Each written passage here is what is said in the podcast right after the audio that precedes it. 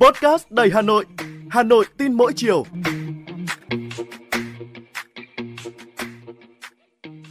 Chào bạn, tôi là Ngọc Tuấn, người đồng hành cùng bạn trong số Podcast Hà Nội tin mỗi chiều của Đài Hà Nội ngày hôm nay.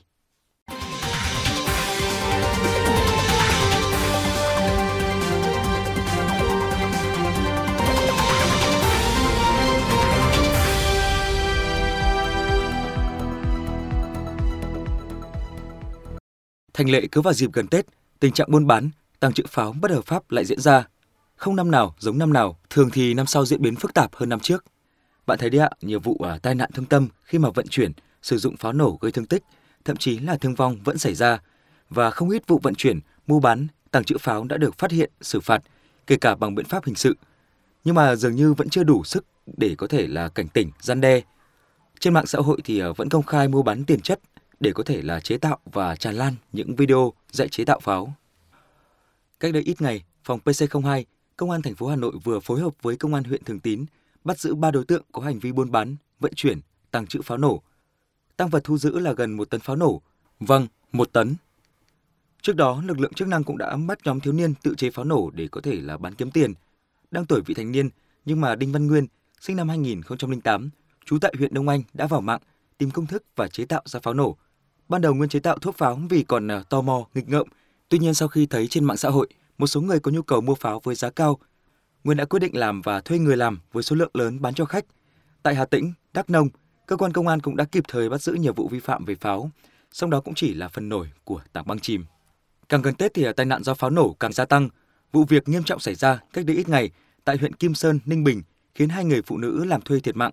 Một cháu nhỏ con của một người làm thuê bị mảnh thủy tinh găm vào người. Chỉ trong phút chốc, sáu đứa trẻ mất mẹ, chồng mất vợ, gia đình mất con, những mất mát không bao giờ có thể lấy lại được. Nhiều vụ tai nạn khác do pháo dù không gây tử vong, song cũng khiến nạn nhân chấn thương nặng, mất bàn tay, thủng màng nhĩ. Đau đớn có thể sẽ qua đi, nhưng nỗi ám ảnh về tinh thần hay di chứng, thương tật thể xác do pháo sẽ ở lại suốt đời. Bạn thân mến, từ lâu rồi nhà nước ta đã ra quy định cấm buôn bán và sử dụng pháo nổ.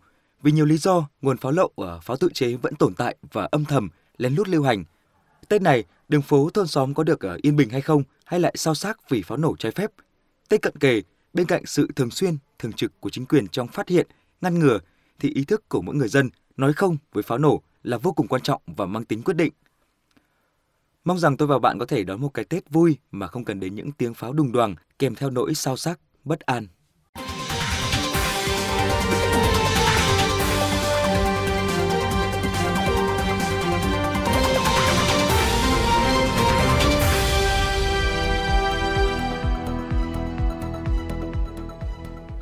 Không chỉ với pháo nổ, công tác phòng ngừa, đấu tranh với tội phạm về vũ khí, vật liệu nổ năm nào cũng vậy, lại trở thành à, vấn đề nóng ở nhiều địa phương, nhất là vào dịp cuối năm. Súng săn, súng hơi, đạn trì, thuốc nổ, đao, kiếm, giáo, mác vẫn được mua bán tràn lan. Gần đây nhất, Công an tỉnh Bắc Giang vừa bắt giữ đối tượng chế tạo mua bán súng săn quy mô lớn, 6 khẩu súng săn, gần 700 linh kiện lắp ráp súng, hơn 4.000 viên đạn trì và những clip quảng cáo, giao bán, dạy cách lắp ráp các loại súng hơi – đó là những tăng vật mà lực lượng chức năng thu giữ được tại nơi của một à, đối tượng tại huyện Tân Yên, tỉnh Bắc Giang. Đối tượng cũng khai nhận đã tự quay các clip quảng cáo súng săn để đăng tải lên mạng xã hội và trong vòng hơn một tháng đã bán chót lọt gần chục khẩu súng hơi với giá từ hơn 4 triệu đến gần chục triệu đồng mỗi khẩu tùy loại. Hiện trên không gian mạng cũng đã xuất hiện tràn lan những hội nhóm quảng cáo, giao bán, dạy cách làm công cụ hỗ trợ, vũ khí, vật liệu nổ Nguyên nhân của tình trạng này là do sự ờ, hạn chế về mặt nhận thức của một bộ phận người sử dụng mạng xã hội, không loại trừ thói hám lợi. Nguyên nhân khác cũng xuất phát từ những nhóm đối tượng xấu có tư tưởng cực đoan. Tội phạm sử dụng súng tự chế, vũ khí thô sơ, các loại công cụ gây án đang diễn biến phức tạp và có chiều hướng gia tăng, hoạt động rất manh động và gây ra nhiều vụ án nghiêm trọng. Có thể lấy ví dụ như là vụ hàng chục thanh niên tụ tập hỗn chiến, chạy xe máy ở tốc độ cao trên địa bàn quận Thanh Xuân, Hà Nội vào hồi cuối tháng 9 vừa qua Quá trình gây án có đối tượng đã mang theo vũ khí nóng bắn vào những người đi đường, hậu quả khiến ba người bị thương. Bên cạnh đó thì là tội phạm sử dụng vũ khí thô sơ để cướp ngân hàng như hiện nay cũng có xu hướng gia tăng. Hành vi chế tạo, tàng trữ, vận chuyển, mua bán trái phép vũ khí, vật liệu nổ, công cụ hỗ trợ có thể bị xử phạt vi phạm hành chính theo quy định tại Nghị định 144 của Chính phủ. Mức phạt tiền cao nhất đến 40 triệu đồng. Hành vi này cũng có thể bị xử lý hình sự, mức hình phạt cao nhất là 5 năm tù. Tuy nhiên tình trạng tàng trữ, mua bán sản xuất pháo nổ trái phép vẫn gia tăng ở nhiều địa phương. Theo Bộ Công an, nguyên nhân là do luật quản lý sử dụng vũ khí, vật liệu nổ và công cụ hỗ trợ quy định về các loại vũ khí chưa khái quát, còn à, tách bạch giữa vũ khí quân dụng với các loại vũ khí khác. Vì vậy, các đối tượng đã lợi dụng kẽ hở của pháp luật để có thể là chế tạo, tàng trữ, mua bán, vận chuyển sử dụng trái phép các loại súng tự chế như là súng săn bắn đạn ghém, súng nén ga, súng nén hơi, vũ khí thô sơ như là các loại dao, lưỡi lê, đao, kiếm và các linh kiện để lắp ráp vũ khí. Kẽ hở này khiến hiện trạng trở nên phức tạp và tiềm ẩn những nguy cơ gây mất an ninh quốc gia, trật tự an toàn xã hội. Vì vậy cần thiết phải nghiên cứu sửa đổi, bổ sung các khái niệm cũng như là chế tài xử phạt phù hợp với thực tiễn. Được biết dự án luật quản lý sử dụng vũ khí, vật liệu nổ, công cụ hỗ trợ sửa đổi đã được đưa vào chương trình xây dựng luật pháp lệnh của Quốc hội năm 2024. Đây là bước sửa đổi cần thiết để từng bước kiểm chế loại tội phạm ngày càng manh động, phức tạp này vì cuộc sống bình yên của nhân dân.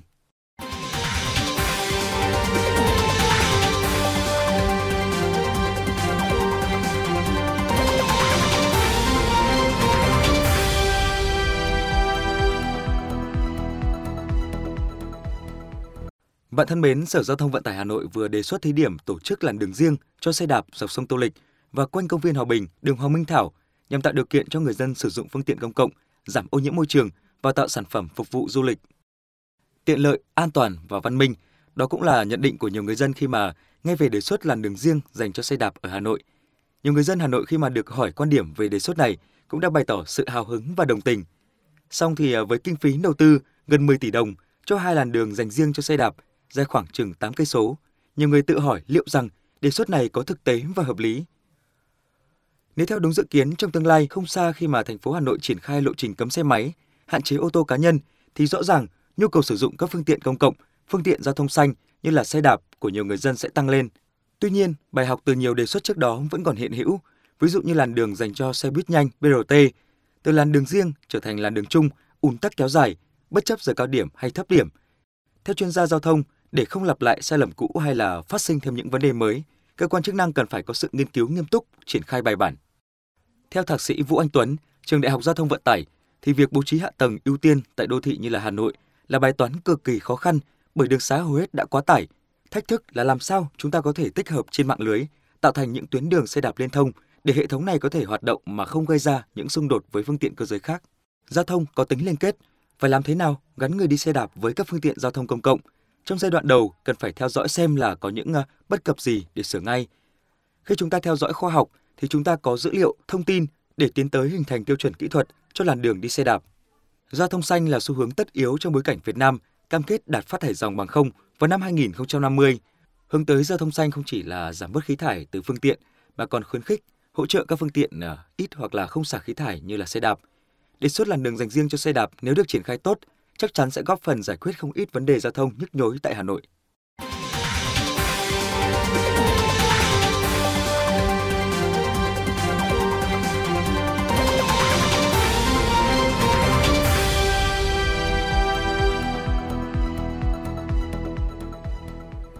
Bạn vừa nghe Postcard Hà Nội tin mỗi chiều của Đài Hà Nội. Hy vọng sẽ nhận được những ý kiến góp ý và bình luận của bạn để chúng ta sẽ tiếp tục trao đổi vào số Postcard lần sau.